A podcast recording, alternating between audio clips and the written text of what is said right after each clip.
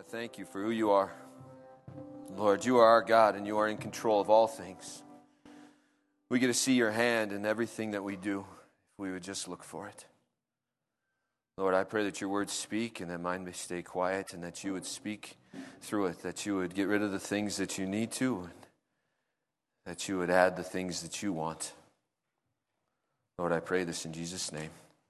Amen. So this week is Joseph. Last week he spent a long time on Judah. In Judah, he acknowledged his unrighteousness, and God blessed him for it.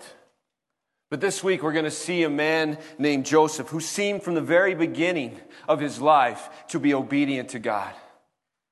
And in the church, there are all types of people. There are both those that spend a long time away from God, and there are those who come to God at a very young age. And often we struggle with this. We struggle. Where is my testimony? Right? When I know Jesus from the time I was this big, I don't seem to have this crazy story about how I came to Christ. But in reality, if we look at the life of Joseph, we see that obedience is one of the greatest testimonies that we can have. And Joseph, his obedience and God's faithfulness brings about the salvation of the Israelites. And we get to see God's promise to Abraham, where he promises him in Genesis 12:3 that he will be the father of many nations. And he repeats this promise again in Genesis 15, and then again in Genesis 22, 17 and 18. It says this I will surely bless you. I will surely multiply your offspring at the stars of the heaven and as the sand that is on the seashore. And your offspring shall be, possess the gates of his enemies. And in your offspring shall all the nations of the earth be blessed because you have obeyed my voice. You see, from the time of Abraham till the time they enter into Egypt is 200 years. That is such a long time for this blessing to be realized. And during the time of Joseph, there's about 70 people, hardly the, the, scar, the stars in the sky and the sand at the seashore. But as we see this life of Joseph, we're going to understand how God works in his life. There's two ways that I want us to look at this message. First, number one, that he's going to save a family that is destined for family division and violence. Basically, they're going to be destroyed from within. And then Joseph, he saves the family from global famine that is endangering them from the outside. Guys, being in Egypt allows them to start to grow the way God designed it. So keep this in mind as I tell this story of Joseph. So this family's a mess, and all our families are a mess, including my family and all of yours. And if you say your family's not a mess, you're lying. Every one of you. Every one of us is in need of a Savior, in need of a shepherd. And we went through it last week, how big of a mess this is, but we're going to add vengeance to it. And thank God for Joseph. So they're in the land of Canaan. And we know that, that Joseph is this good kid. And we know often good children, maybe they're loved by their parents, but they are not in good graces with their brothers and their other siblings and their sisters.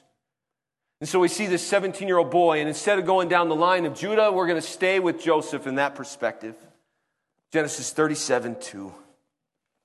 Joseph, being 17 years old, was pasturing the flock with his brothers. He was a boy with the sons of Bilhah and Zilpah, his father's wives. And Joseph brought a bad report of them to their father. Can you imagine being the brother of the so called favorite, perfect son? Guys, not even Jesus was oblivious to this, as his family was saying in Mark 3:21 that he was out of his mind while they're seeing his ministry. Guys, if I'm writing this Bible, that's not what I'm putting in it. I'm saying that his family loved him because he was perfect. They followed him because he was perfect. I'm not putting in these these little elements. That doesn't help the story if this isn't true. Guys, understand so much here. That Joseph, his entire life, what we see is just being a tattletale as he tells in his brothers, literally opens up the entire salvation of all those that have put their faith in Jesus Christ. So the next time you tell your kids not to be a tattletale, remember that. God uses all these moments. And so his brothers, Genesis 37, 18, they're literally, they're doing something, right? Because they're watching from afar and they see Joseph coming and they conspire to kill him.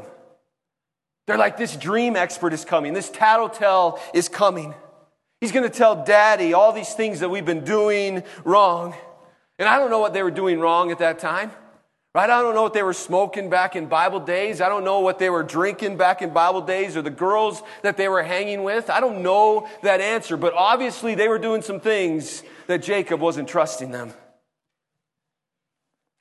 And like most of us, we think if we get rid of this person or get rid of this other person out of our life, that it's going to end the problem when the problem is us.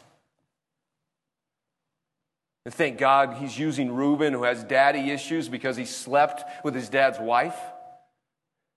I mean, what a trust dump that is.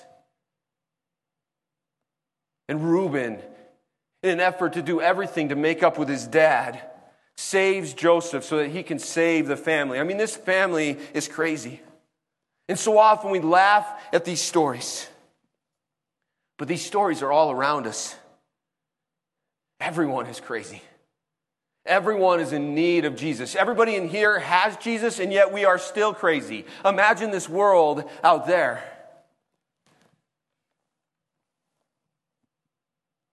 Guys, I'm taking a little bit of a side note, but if we would just take a second to understand other people's point of views, it would go so long in having peace and unity in this world that we live in. Guys, think about what other people are going through. No matter what side it is, not just about what we are going through. And then we see Reuben, right, as we keep going. He, he's, he stops them from killing Joseph. And then Judah, he decides that they should sell him off to these slave traders, and they go down to Egypt. And everything on the surface of this story seems like a curse for Joseph. But in reality, if we can just see God's plan, it is the exact opposite. What we see as a curse is actually a blessing. You see, if Joseph doesn't have a, fa- a problem with his family, they maybe die of starvation, or maybe they burst into flames from all this inner tor- turmoil. They melt back into civilization, and we don't have an Israelite family. Our Joseph is being used to keep them together. The Bible is literally revolutionary on it handles vengeance. Throughout the history of mankind, we have carried out vengeance on those that have harmed us. And the Bible says, no, we have to stop. There must be compassion, there must be forgiveness. And we're going to see that in this story of Joseph. Joseph is not going to carry out vengeance. And people seek out vengeance, vengeance in all kinds of ways. All kinds of ways when we should be living out a life of compassion and forgiveness. You see, our God, He looks at this world differently. He has a, a viewpoint that we cannot see. And getting sold into slavery would look like a curse to us, but Joseph, he goes down to Egypt and he ends up at the house of Potiphar, who was in the office of Pharaoh. And we see in Genesis 39 4, what seemed to be a curse is now a blessing. So Joseph found favor in the sight and attended him. And he made him an overseer of his house and put him in charge of all that he had. Potiphar put him in charge because he's obedient, he's, he's loyal, he's hardworking, things that as followers of Jesus Christ we should be. Joseph is living the high life, but if he continues to live the high life, he may never be in charge of Egypt to save his family from the famine. And as we read on, Joseph is a pretty good looking dude. And Potiphar's wife, she takes notice. She's like, this hunk of hunk of burning love. She wants to do something with him that probably shouldn't even be in the Bible. But yet, Joseph, his moral standards are on display. They are so impressive how he handles each of the situations that he's put in. Guys, is that what our life looks like?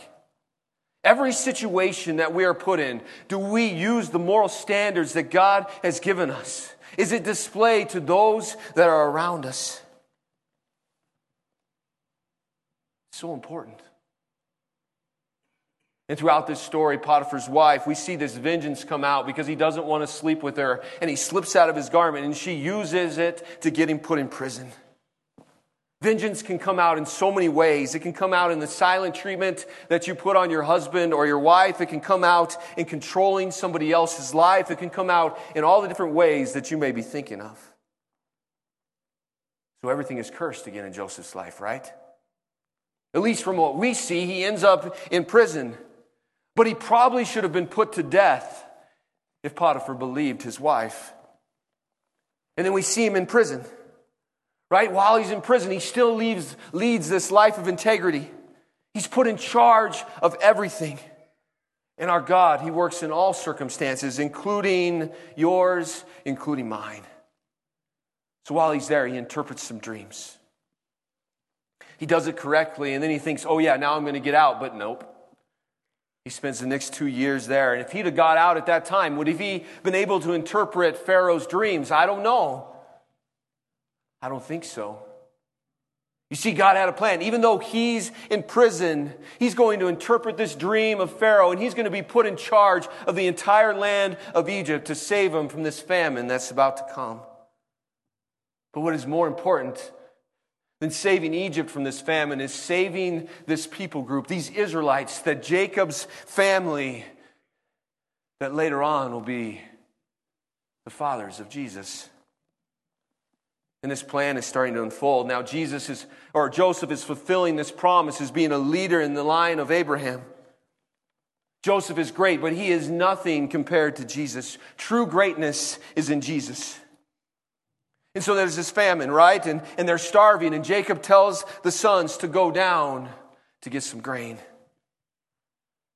When Jacob learned that there was grain for, Egypt, for sale in Egypt, he said to his sons, Why do you look at one another? And he said, Behold, I have heard that there is grain. There is grain for sale in Egypt. Go down and buy it for us. There we may live and not die. So ten of Joseph's sons, brother, Joseph's brothers went down to buy grain in Egypt. But Jacob did not send Benjamin. Joseph's brothers were with his brothers, for he feared that harm might happen to him. We tend to struggle with the next part. We wonder why this Joseph why he seems to change since his so called kingship. I mean, why was the obedient, non vengeful Joseph messing with his brothers? Couldn't he have just given them what they wanted, telling him who he is, and then all of it would have been kumbaya? No. You see, God had a plan. And as we read this story, can we learn something and not be judgmental of it? I mean, what would you do if you were the second most powerful man in the world and somebody that had just sold you into slavery showed up at your doorstep? You could take their life at any moment and nobody would say a thing. But that's not what Joseph is going to do. Joseph is going to allow God's plan to unfold. Genesis 42, 8 and 9. And Joseph recognized his brothers, but they did not recognize him. And Joseph remembered the dreams the dreams that he had of them, and he said to them, You are spies, you have come to see the nakedness of the land. Joseph remembered the dream. He understood that they must play out in order to save the family. I don't know about you, but sometimes I wish that God would just write down his plans for me like a little blueprint. Right here, he literally gives Joseph a blueprint in these dreams. I remember when I was going to school to be a pastor. And I'm kind of speaking fast here, but my wife, she didn't want me to be a pastor. She didn't want to leave. And finally, something happened, and she said, All right, we can go. And when she opened the door, our house sold within weeks, and I had two offers to be a graduate assistant baseball coach. One was at Corban University, and the other was at Grace University, and I did not know which one to pick. And I'd been studying Joseph at the time, and I thought, you know what, I'm going to pray that God gives me a dream. And that night, God literally gave me a dream, and I was coaching at the baseball field that Grace plays at, and I'd never seen it. And the team was wearing white and blue uniforms. Grace University was white and blue, and Corban was green. And I said, Okay, God, that's where we're going. I called Corban. I said, I can't take the job. I called Grace and I accepted it, and my family went to Grace University. But while we're at Grace University, I can see the writing on the wall. I can see that I really, really like being a baseball coach. And I'm really good at recruiting. I'm really good at coaching. And I'm thinking, you know what? Maybe God's plan wasn't for me to be a pastor. Maybe God's plan was me to be a baseball coach. Needless to say, that July they dropped the baseball team and God had a plan. And then I could see the school was closing down. And I needed to hustle to get my degree. And doing an internship here was the fastest way that I could get my degree. So God brought me back here, and He had a plan for each of those. Now, God doesn't always speak to me in dreams, no. But that moment, I felt like I had a blueprint as I was going to school to be a pastor. And Joseph, right here, he's following an even more important blueprint. He understands that as he goes through this, all these prophecies, these dreams that he had must come true, they must be fulfilled.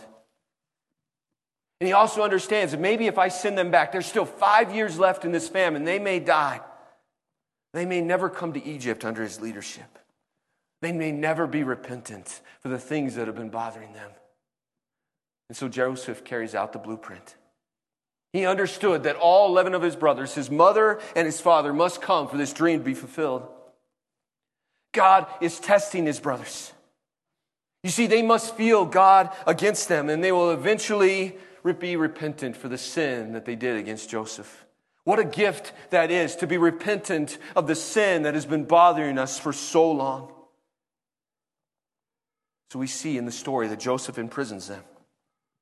He gives them some time to think, and that they do. You see a little time in the slammer.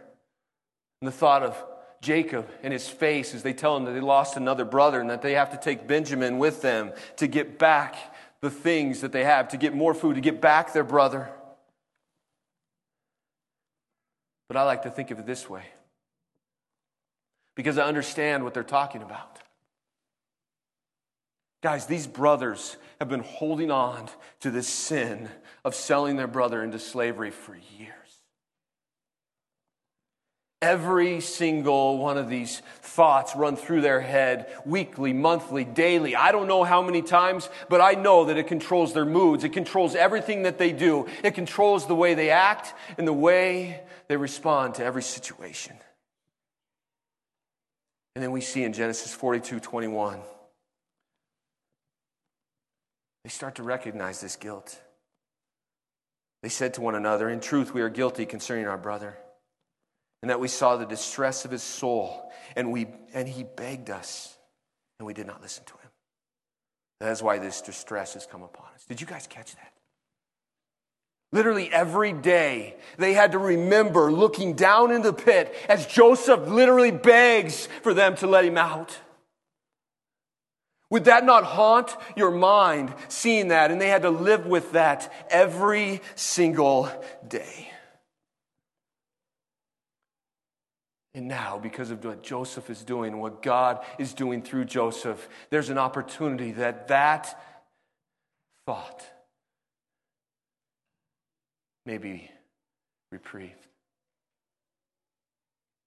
You see, they're starting to recognize their black heartedness. God is working in their heart. And then Joseph sends them off with full bags, minus Simeon. He keeps Simeon. They go home and they have to, to share with Jacob what's going on. And obviously, Jacob is not very excited about it. Genesis 42 36.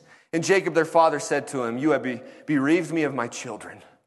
Joseph is no more, and Simeon is no more, and now you would take Benjamin? All this has come against me. Man, there is no way, no how that he is letting them take Benjamin. How many times have you said that in your life? Right? There is no way, no how that I'm going to Omaha. There is no way, no how that I'm going to be a pastor. There is no way, no how that I'm going to do this. And God has a funny way of sending a famine. God directs our life. He did yesterday, He will today, and He will in the future. Genesis 43 1. Now the famine was severe in the land. This famine it accomplished God's mission, not only in Joseph's life, not only in the brother's life, but most importantly, we're going to see it in Judah's life and then on down the line as we see Jesus. Genesis 43, 8 and 9. And Judah said to Israel, his father, Send the boy with me, and we will rise and go that we may live and not die, both we and you, and also our little ones. I will be a pledge of his safety. From my hand you shall require it. If I do not bring him back to you and set him before you, then let me bear the blame forever. And Jacob ends up letting Benjamin go. He has a trust for Judah. That trust is so important. And then we see this leadership with Judah. As the, the family is saved through the actions of God, most importantly, and then through Joseph and Judah. And they load up these items and they take off. And then imagine Joseph as he's looking out and he sees Benjamin with his brothers coming. Imagine the emotions in his heart as he sees them riding in. And he must have a feast. But he also knows that God has some more testing to do. He wants to test their truthfulness and their repentance because it's what's best for them. It's what's best for the prophecy. It's what must carry the family line on so we can see Jesus. And then also, I love this part. I have to share it. We see this moment where God pays the debt. See, but to be honest with you, God will not pay the debt unless we're honest about our sins. And they bring everything back to Joseph. Everything all the money that they had brought before, and they brought back more. And they're so nervous how this steward is going to respond. But yet he responds the same way God does to us when we bring him everything. Listen to what the steward says in Genesis 43 23. He replied, Peace to you. Do not be afraid. Your God and the God of your father has put treasures in your sack for you. I received your money. And then he brought Simeon out to them. They did not, rep- they did not pay for it. Guys, God paid for it, and then He blesses him. Guys, God paid for our salvation, and that just isn't enough. Then He blesses us. Look at what they do. They get Simeon back. They get their feet washed as they're preparing them for a meal with the leader of Egypt. They feed their donkeys, and then they get this meal. Genesis 43 28. They said, Your servant, our father, is well. He is still alive. And then they do what the dream said they would do. Right here, they bowed their heads and they prostrate themselves. And at that moment, you see Joseph. He is so overwhelmed as he weeps. The emotions are overflowing as he's having dinner with them in this room. And they don't quite realize it as they're all sit in order of when they were born. He loads up Benjamin's portions. They're all being fed like kings, they are being blessed. And then he sets up this final test where he puts a silver cup in the sack of Benjamin. The brothers leave, and then the steward chases after them, and he gets to them, and he accuses them of stealing Joseph's cup. And then we get to see Judah's heart, how he responds to Joseph. What a blessing this is to see how Judah responds in this situation. Man, listen to this. And Judah said, What shall we say to my Lord? Genesis 44 16. What shall we speak? Or how can we clear ourselves? God has found out the guilt of your servants. Behold, we are the Lord's servants, both we and he also, in whose hand the cup has been found. He's saying we are guilty. Not for stealing the cup, he's saying we are guilty for what we did to our brother. You see, there it is. God sees this guilt. And when God sees the guilt, when we give it to him, when we give the guilt to God, then we can see how God works in our life and He can actually give us a break from it. I know exactly what He's talking about.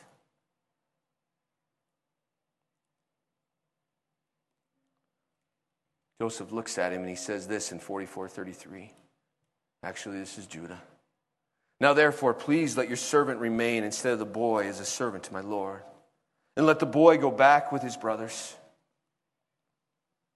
Judah is willing to give his life for the boy. Guys, this is the story of the entire book. Christ was willing to give his life for us, and are we willing to give our life to him? And the only way we do that is recognizing our guilt, being repentant of it. In all of Joseph's tests, they help Judah recognize this guilt, and it gives him back his life. And then I love how the Bible tells us that Joseph cries. Guys, I know we don't always look at it, but crying is a gift from God. Crying shows how much we care. It shows this beautiful emotion. It shows that we have a passion for other things, compassion for others. It makes us different. It shows that we love and we care. Guys, crying is a blessing. It's a blessing. Let's move on a little bit. Genesis 45, 1 through 3. And then Joseph could not control himself. Before all those who stood by him, he cried, Make everyone go out from me. No one stayed with him. When Joseph made himself known to his brothers, he wept aloud so that the Egyptians heard it. And the household of Pharaoh heard it. And Joseph said to his brothers, I am Joseph. I am still alive. Is my father alive? But his brothers could not answer him, for they were dismayed at his presence. Of course they were. Man, it's like a dead man walking, it's a dead man talking. Joseph has come back from the dead. And God's plan this entire time was to see this repentance in his brothers, to give them this blessing. They passed the test. And then Joseph, he sends them back to their father to go get him. Imagine being Jacob, hearing the news that your son Joseph is alive. And he responds the way most of us would. His heart was numb. Right? He can't hardly believe it. But then he sees all this caravan come in, and it says something so powerful in verse 27. It says, The spirit in his heart was revived. You see, there was a hole in his heart, and now it is fulfilled in the life of his son, and he has no choice but to go see him. Joseph is this pre Christ like figure. Our, our heart is numb until we find Jesus, and then the spirit of our heart is revived, and we are whole, and we have no choice but to live a life with Him. Right here, God speaks to Jacob and he tells him to go to Egypt. He told Abraham and Isaac not to go, but right now he's telling him, You must go to Egypt if Abraham's promise is going to be fulfilled. And right there, 70 people go down to Egypt. Genesis 46, 27. And the sons of Joseph were born to him in Egypt were two. All the persons of the house of Jacob who came into Egypt were 70. 70 people go down. And it says in Exodus 12, 37, and the people of Israel journeyed from Ramses to Succoth, about 600,000 men on foot, beside women and children. That's probably around 2 million people leave Egypt. That's a fulfillment of the promise. But I love about this story. You see, as Joseph's brothers come in, he could have wiped them out in a second. He could have lived the high life like a king does. Imagine looking at your brothers as they beg you. You remember that moment when you were in the pit, looking up at your brothers, begging them for mercy, begging them for compassion. And now you're Joseph and you're looking at your brothers and they're bowing to you and they're begging you for the same thing. And Joseph does the exact opposite. He shows compassion, he shows forgiveness instead of hate and vengeance. And God uses him to save the family from the famine. And not only that, they thrive As God multiplies this family into a nation, a great nation, the promise that he gave to Abraham. Until Joseph, you couldn't see that promise, but there is no doubt after Joseph that you see the promise promised. So, as we finish, let me read Jacob's blessing for Joseph as we finish this Foundations of the Gospel series. Genesis 48, 15, and 16. And he blessed Joseph and said, The God before whom my fathers, Abraham and Isaac, walked, the God who had been my shepherd all my life long to this day, the angel has redeemed me from all evil. Bless the boys. And in them let my name be carried on, the name of my fathers, Abraham and Isaac, and let them grow into a multitude in the midst of the earth. That's exactly what happened. You see, Joseph was obedient. And in his obedience, people that have given their life to Jesus Christ have been saved. It set the foundation of the gospel. The Old, De- Old Testament sets this foundation of the gospel as it leads to this moment where Jesus comes on the scene and his life, his death, his burial, and his resurrection is the gospel. Guys, this Bible all works together. And I tried to be fast, but the gospel is everything. Jesus Christ is everything, and you see God work out in the life of others. Megan told a story, but I love this one story, and I'm going to tell it. I don't care what time it is. Miss Sharon, her neighbors looked at this, this roof that was put on her house. And they said to her, Who did you have to sleep with to get that roof? And she said, Nobody. My God gave it to me. That is the power of the gospel. A woman that sold her children into sex slavery saw that God cared about her. And God provided for her. And God, He provided His Son, and that is the gospel. And we must never forget it. It is what makes us whole it is what revives our heart. Guys, don't forget it. Don't forget that for one second.